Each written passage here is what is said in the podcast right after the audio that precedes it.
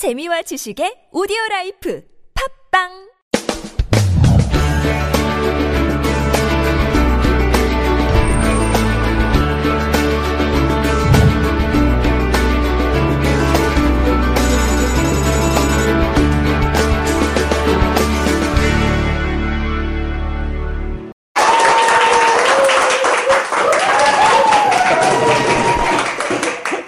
네, 감사합니다. 어, 61번째 한계노트 시작하도록 하겠습니다. 제목을 문제와 긍정적 난관의 본질이라고 했습니다. 그냥 난관이 아니고 긍정적 난관이라고 했습니다. 뭐 난관이란 말을 역경으로 바꾸셔도 상관없을 것 같습니다. 우리가 역경을 많이 겪는다 이런 얘기 하잖아요. 근데 역경도 긍정적인 역경이 있다는 거죠. 제가 문제를 두 개 드릴 텐데 어, 문제를 읽으시고 직관적으로 대답을 하시면 됩니다. 직관적이라는 건 그냥 척 보고 대답하는 거. 예를 들면 박원웅 선생님 남자 여자예요? 여자. 여자. 이게 직관적으로 대답하는 거죠. 분석하는 건 뭐예요? 여자일까 남자일까 이렇게 분석을 해서 대답하는 게 아니고 그죠? 그냥 직관적으로 여자인 줄 알죠? 이런 게 직관적으로 대답하는 겁니다. 문제가 쉬우니까 뭐 이거 넌센스 아이가 뭐 이런 생각하지 마시고 뭐 함정 있는 거 아이가 이런 생각하지 마시고 그냥 읽고 직관적으로 대답하시면 됩니다. 자, 첫 번째 문제입니다. 야구 방망이와 야구공이 합쳐서 1달러 10센트입니다. 근데 방망이가 공보다 1달러 더 비쌉니다. 공은 얼마입니까? 그렇죠. 10센트죠. 정답은 뭘까요? 5센트입니다. 왜 그런지 설명을 드리도록 하겠습니다. 야구 방망이와 야구공이 합쳐서 1달러 10센트잖아요. 근데 만약에 여러분 대답대로 공이 10센트라면 야구 방망이는 얼마예요? 1달러 더 비싸다고 했잖아요, 공보다. 그 1달러 10센트가 되죠. 두 개 합하면 얼마예요? 1달러 20센트가 됩니다. 그렇기 때문에 야구공은 5센트라야 야구 방망이가 1달러 5센트가 되고 두 개를 합치면 1달러 10센트가 됩니다. 쉽죠? 네, 문제 하나 더 드릴게요. 굉장히 쉽습니다. 역시 직관적으로 대답하시면 돼요. 다섯 대의 기계가 다섯 개의 제품 생산하는데 5분 걸립니다. 그럼 100대의 기계로 100개의 제품 생산하는 데는 몇 분 걸리겠습니까? 100분. 그렇죠. 이 직관적으로 대답을 하면 100분이 정답입니다. 너무 당연하게 100분인 것 같잖아요. 그죠? 그런데 정답은 5분입니다. 왜 그렇게 했습니까? 100대 기계가 100개에서 다섯 대 기계에서 다섯 개 생산하는데 100개에서 100개 하는 걸 105분 그렇습니다. 그렇습니다. 기계의 수가 몇 대가 있든 각 기계가 생산하는 시간은 5분입니다. 그 기계 수만큼 생산량이 늘어나겠죠. 그래서 기계가 100대라도 생산하는 데 걸리는 시간은 똑같이 5분입니다. 그런데 우리의 직관은 틀린 답을 맞다라고 인식합니다. 그렇지 않습니까? 근데 너무도 당연하게 맞다라고 인식합니다. 그 이런 테스트를 CRT라고 합니다. CRT. CRT는 영어로 말하면 Cognitive Reflection Test라고, 테스트라고 하는데 이게 우리말로 바꾸면 이런 뜻이 됩니다. 인지 반응 검사라고 합니다. 그러니까 우리가 뭔가를 인지했을 때 반응을 보이는 정도를 테스트하는 게 인지 반응 검사인데 이 인지 반응 검사는 그냥 검사하는 게 아니고요. 그냥 인지 반응을 검사하는 게 아니고 이 설명 한번 읽어보실래요? 시작. 보기보다 더 복잡한 문제를 이해하는 능력, 즉 수능형들과 대답에서 더 깊이 있고 분석적인 판단으로 넘어가는 능력을 습득하기 위한 검사. 그렇습니다. 그 겉으로 보기에는 너무 쉽고 간단한 문제인데 실제로는 내가 통찰력을 발휘하지 않으면 맞출 수 없는 문제가 이 CRT 테스트에 해당되는 문제로 나오는 거죠. 근데 이 CRT, 테, CRT 검사가 어, 실제로 해보면 우리가 어떤 뭐 몇 시간씩 하나 지능검사 있죠. 그 지능검사와 거의 흡사하게 나온다는 거죠. 그 지능이 높은 사람일수록 CRT 성적도 좋다는 겁니다. 그런데 이 CRT 검사는 문제를 단 3개만 내가지고 맞추는 걸 보고 그 테스트가 가능하다는 겁니다. 그 사실은 대단한 검사인 거죠. 그러니까 이 셰인 프레드릭이라는 사람이 굉장히 대단한 발명을 한 겁니다. 테스트를 만든 거죠.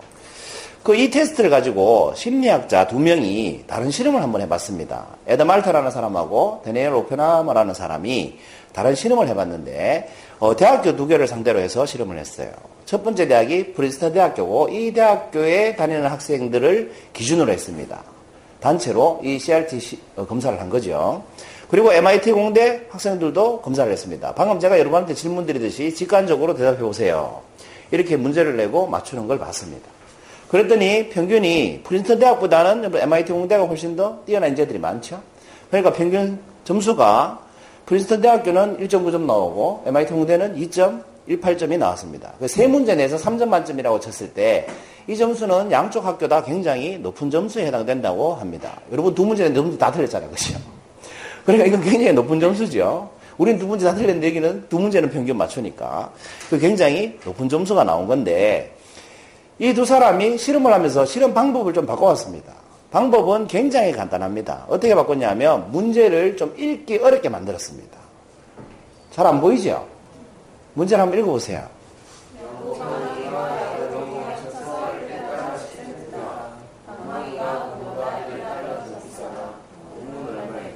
똑같은 문제인데 읽기가 좀 어렵습니다. 글자를 90% 희미하게 쓰고 폰트를 10%로 확 줄였습니다. 이 사람들 실험을 하면서. 그렇게 줄였더니 신기한 일이 벌어졌습니다. 실험 결과가 완전히 달라진 거예요. 더 좋아졌을까요? 나빠졌을까요? 성적이? 왜 좋아졌을까요?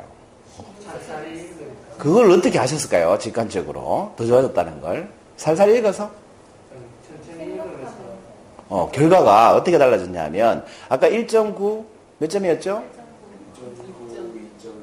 그렇게 받았던 프린스턴 대학교 학생들의 평균 점수가 평균이 2.45점으로 MIT 공대 학생들보다 훨씬 높아졌다는 겁니다. 그 지능이 더 떨어지는 학생들을 대상으로 실험을 했는데 같은 방법을 했을 때는 MIT 공대가 더 좋게 나왔는데 이 실험 방법을 좀 어렵게 만들어 놓으니까 그 단지 읽기 어렵게 만든 거죠. 그랬더니 평균 점수가 이만큼이나 더 높게 나온 겁니다. 왜 그랬을까요? 실험 결과가 왜 달라졌을까요? 이런 이유에서 그렇다고 합니다. 난관에 부딪혔던 거죠. 프린스턴 대학교 학생들이 처음 이 실험을 할 때는 그 이 테스트를 할 때는 어려움이 없었어요. 문제를 읽는데. 근데 문제를 읽는 것조차 어렵게 만들어 놓으니까 이거 뭐예요? 어려움 이 말이 뭡니까? 난관에 부딪힌 거예요. 읽는데 난관에 부딪힌 거죠. 이 난관에 부딪히면 무슨 생각이 들었을까요? 제가 사실은 이 좀 더 희미하게 썼어야 돼. 읽기 어렵게. 여러분 너무 쉽게 읽었어요. 그죠? 그 읽어보니까 이게 잘 무슨 글자인지도 모르겠고 잘 보이지도 않고 이런 거예요. 그럼 무슨 생각이 듭니까? 짜증이 나겠죠. 그렇죠? 막 짜증이 나는 거예요. 또 무슨 생각이 들어요? 여러 번 읽어봐야 돼요. 무슨 말인지 잘 모르겠어요. 잘 안 보이니까. 또 어때요? 도대체 어떤 놈이 문제를 이따 이뤄냈어? 라는 호기심이 생겨요. 궁금하죠? 왜 문제를 이런 식으로 냈을까? 이딴 식으로 냈을까? 또 있어요. 갑자기 읽는 게 뭐가 됩니까? 일이 돼버렸어요. 그냥 편안하게 읽던 게 읽는 것 자체가 일이 돼버렸어요. 숙제가 돼버린 거죠. 그래서 이 네 가지 난관에 딱 부딪히고 나니까 어떻습니까? 생기는 효과들이 있더라는 겁니다. 그 효과 때문에 프린스턴 대학교 학생들의 좀 평균 점수가 확 올라갔던 거예요. 어떤 효과가 있었을까요? 이 세 가지 효과가 있었답니다. 판단력이 더 좋아진 거예요. 더 신중해지니까. 왜? 문제가 잘 안 보이면 신중하게 읽게 되죠. 신중하게 읽으니까 신중하게 판단하게 되잖아요. 그죠? 그 다음에 사고력이 높아집니다. 고민을 하잖아요. 호기심이 생기고. 왜 이럴까, 왜 이럴까. 그죠? 그 다음에 통찰력이라는 게 생깁니다. 문제를 심각하게, 신중하게 읽다 보면 그 문제가 의미하는 바를 더 정확하게 알게 된다는 겁니다. 처음에 우리가 직관적으로 읽었을 때는 어떻습니까? 바로 10센트, 바로 100대 이렇게 답이 나왔잖아요. 그런데 읽는 게 어려워지면 이런 능력들이 향상돼서 그 문제에 대한 답을 맞출 확률이 높아진다고 합니다. 그러니까 뭐예요? 간단하게 얘기하면 난관에 부딪혔더니 성적이 좋아지더라 이렇게 된 거예요. 그래서 이 난관을 이런 난관을 긍정적 난관이라고 합니다. 그 난관은 난관에 부딪혔는데 이 난관에 부딪힘을 해서 뭡니까? 더 높은 점수가 생겼죠. 그러니까 이건 뭐예요? 결과적으로 난관이 학생들의 성적을 어떻게 높였잖아요. 그래서 이걸 긍정적인 난관이다라고 합니다. 우리 흔히 말하는 우리나라 속담에 젊어서 고생은 사서도 한다 이런 말이 있죠. 이게 뭘 표현한 거냐 하면 긍정적인 난관을 표현한 겁니다. 만약에 그 젊어서 고생했는데 그 고생한 것 때문에 병들어 죽었다 빨리. 이건 뭐예요? 긍정적인 난관이 아니에요.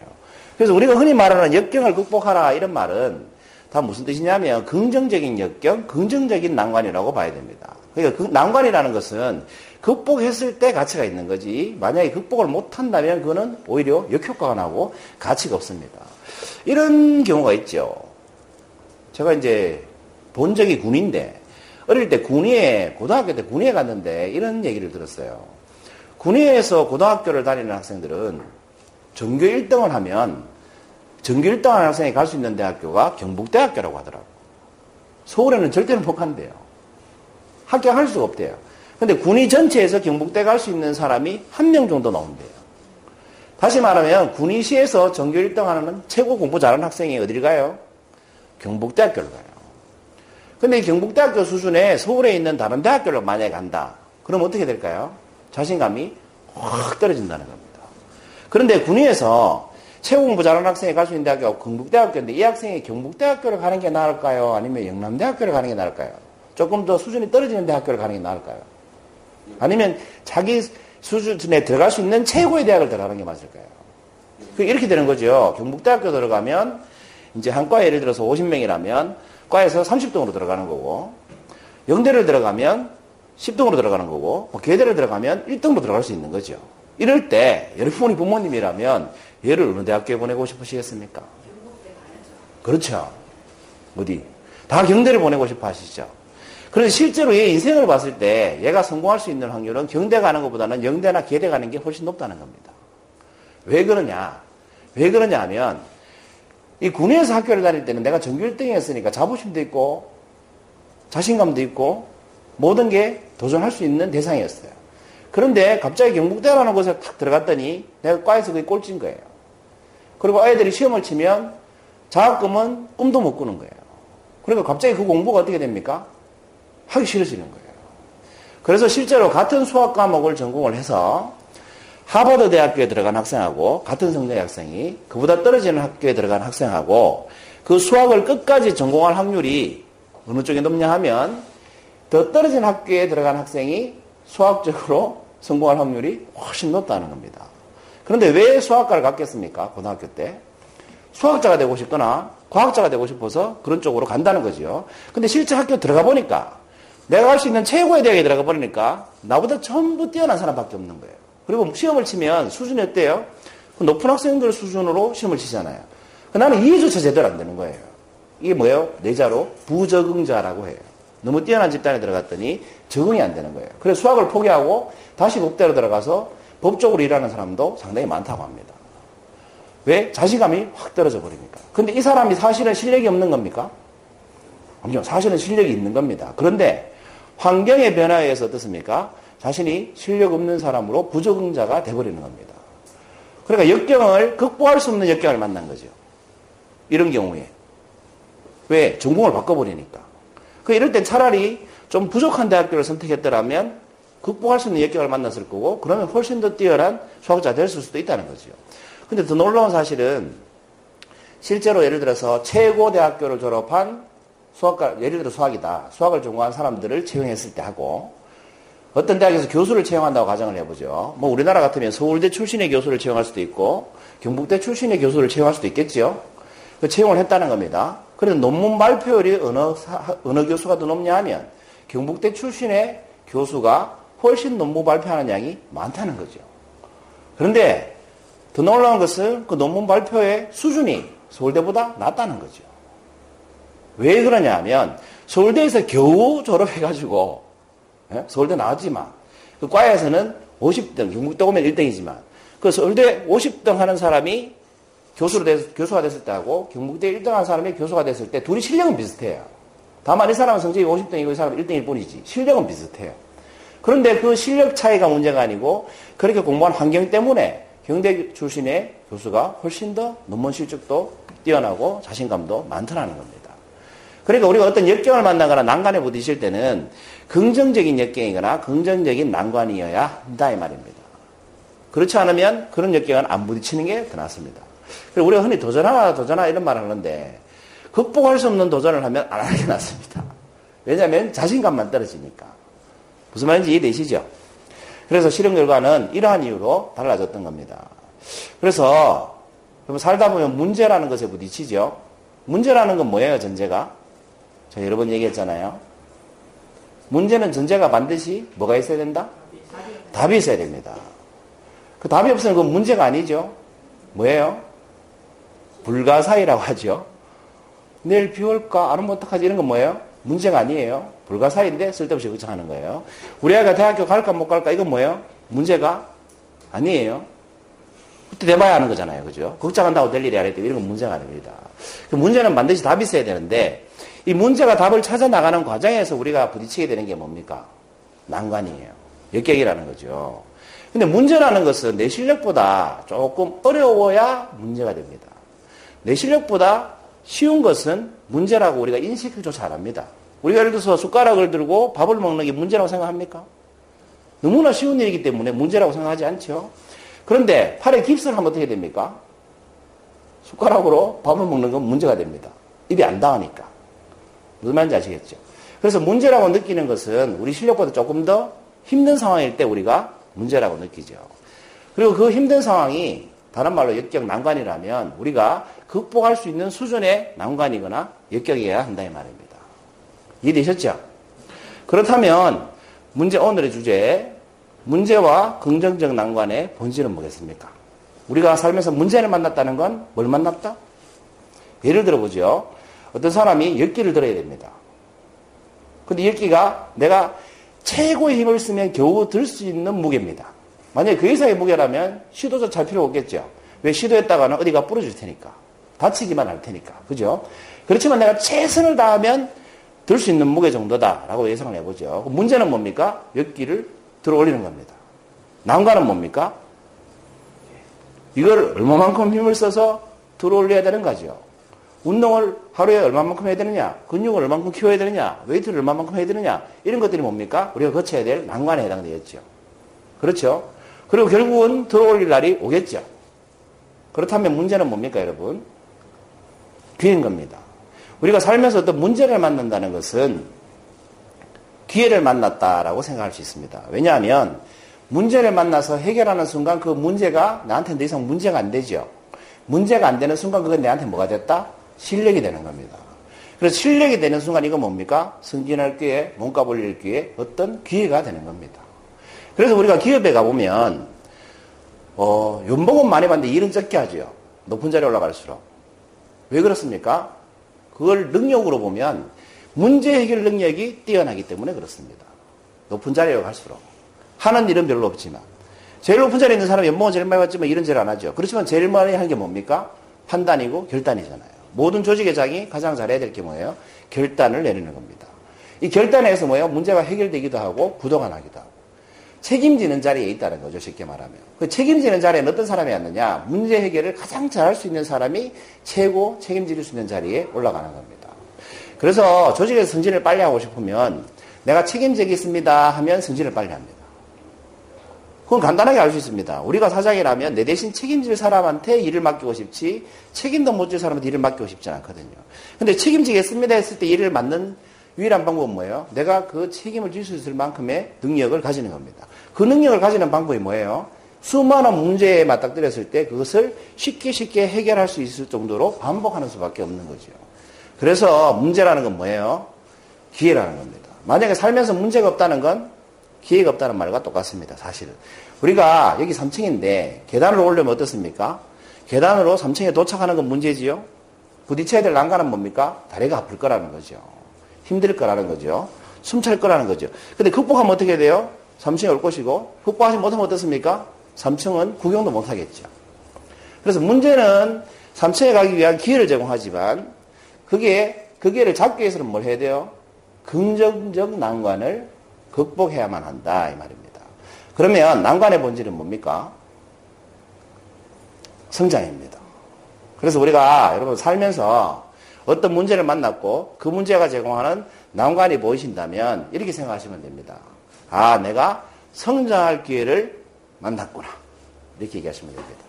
뭐 제목은 거창했습니다만 답은 들어보니까 별거 아니죠? 이 별거 아닌 답을 보면서 늘 그런 생각이 들어요. 역시 진리는 뻔한 소리구나.